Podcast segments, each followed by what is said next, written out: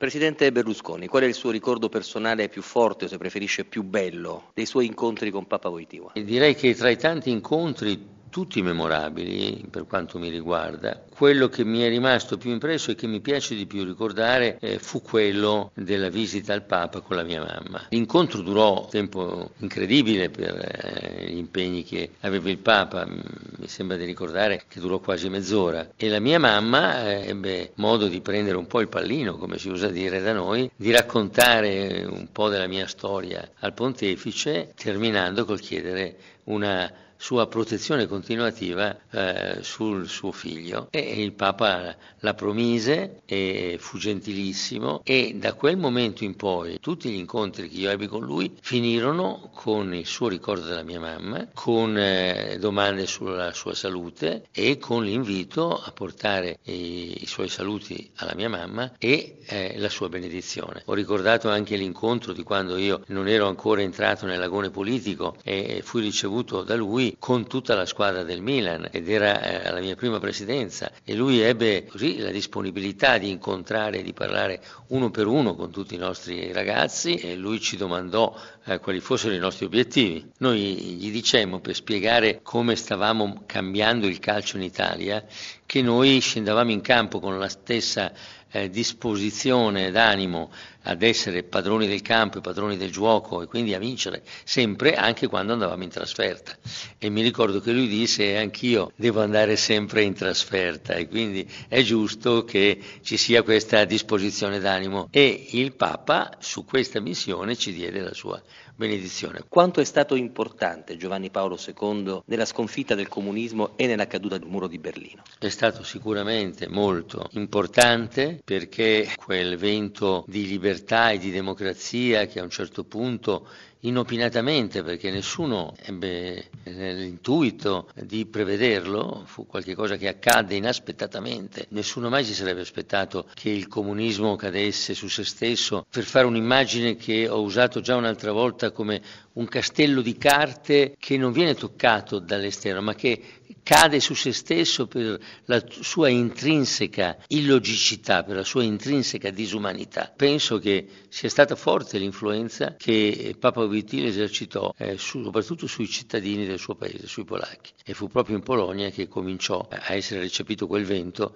che poi portò alla caduta del muro di Berlino, alla caduta del comunismo storico, del comunismo sovietico. Ricordiamoci che il comunismo non è finito del tutto, ci sono ancora paesi importanti che hanno applicato quell'ideologia, e io mi ricordo che parlandone con lui io gli dissi che ritenevo che questa filosofia, quell'ideologia fosse la più cinica, la più disumana, la più criminale della storia dell'uomo, e lui convenne con me su questa mia osservazione. Lei incontrò Gorbaciov ancora da imprenditore proprio nei giorni in cui il segretario del CUS incontrava il Papa. Si ricorda se in quella circostanza riservasse un ricordo, un'emozione particolare? Mi parlò con molto entusiasmo del suo incontro. Io passai una intera giornata con Gorbaciov, lo ricevetti a casa mia ad Arcore con la moglie, e fu inviato a me da Bettino Craxi, a cui lui si rivolse chiedendogli di poter incontrare l'imprenditore di maggior spicco in Italia. Ebbi perciò il piacere di ospitare Gorbaciov ad Arcore a casa mia. Mi fece molte domande, da uomo intelligente qual era, sul mercato, su come si era organizzata la nostra economia, e io gli dietti molte spiegazioni. Le ricordo un particolare curioso, singolare.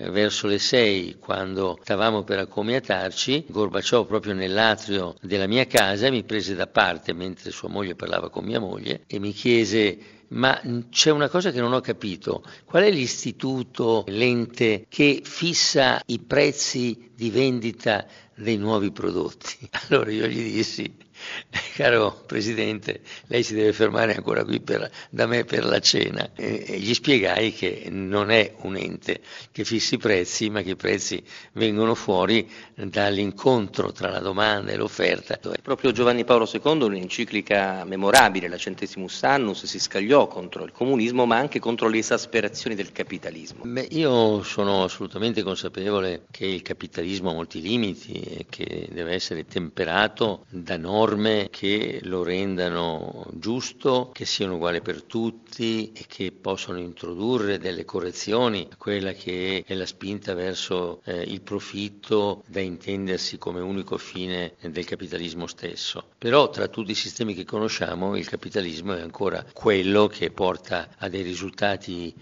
di benessere migliori per tutti e comunque ha in sé la capacità di correggersi. Il Papa polacco è stato un grande amico della Repubblica Italiana, lei da premier di quegli anni, ancora in carica, come pensa siano cambiati i rapporti tra l'Italia e la Santa Sede anche grazie a Papa Wojtyła? Beh, lui è stato dopo 455 anni il primo Papa straniero. E questo credo che ha contribuito a cambiare i rapporti tra la Chiesa Cattolica e lo Stato italiano, perché prima eravamo in una situazione di 30 anni di governi che avevano come perno la Democrazia Cristiana, che era considerata da molti addirittura un partito confessionale. E quindi gli aspetti religiosi si confondevano con gli altri. L'avvento al soglio di Pietro di Papa Wojtyła cambiò questa situazione e ci fu una separazione da quel momento netta tra il Vaticano, la Chiesa Cattolica e lo Stato italiano. Questo consentì poi di portare avanti la revisione del Concordato, che avvenne poi nell'84, essendo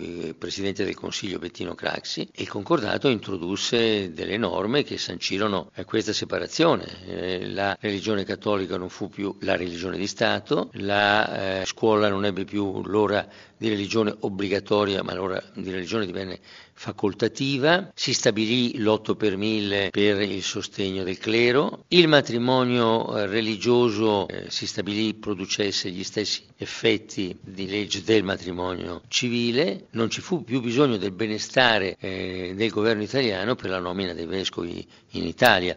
Ecco, e da allora questo si è sempre mantenuto e il Vaticano, pur essendo Stato, è diventato uno Stato che non ha nessuna volontà di influenza sullo Stato italiano. Come definirebbe oggi lo stato dei rapporti tra l'Italia e la Santa Sede? E credo che mai nella storia ci siano stati questi rapporti così cordiali e così consapevoli della nostra tradizione cristiana. E negli anni del mio governo non credo ci sia stata una sola norma approvata dal Parlamento italiano dissonante rispetto ai valori di questa nostra tradizione, il valore della vita, il valore del matrimonio, il valore della famiglia, il valore dell'individuo. Ecco, nell'ordinamento giuridico italiano sono valori assolutamente tutelati e sono tutelati secondo l'importanza che a questi valori viene attribuita dalla nostra religione cattolica.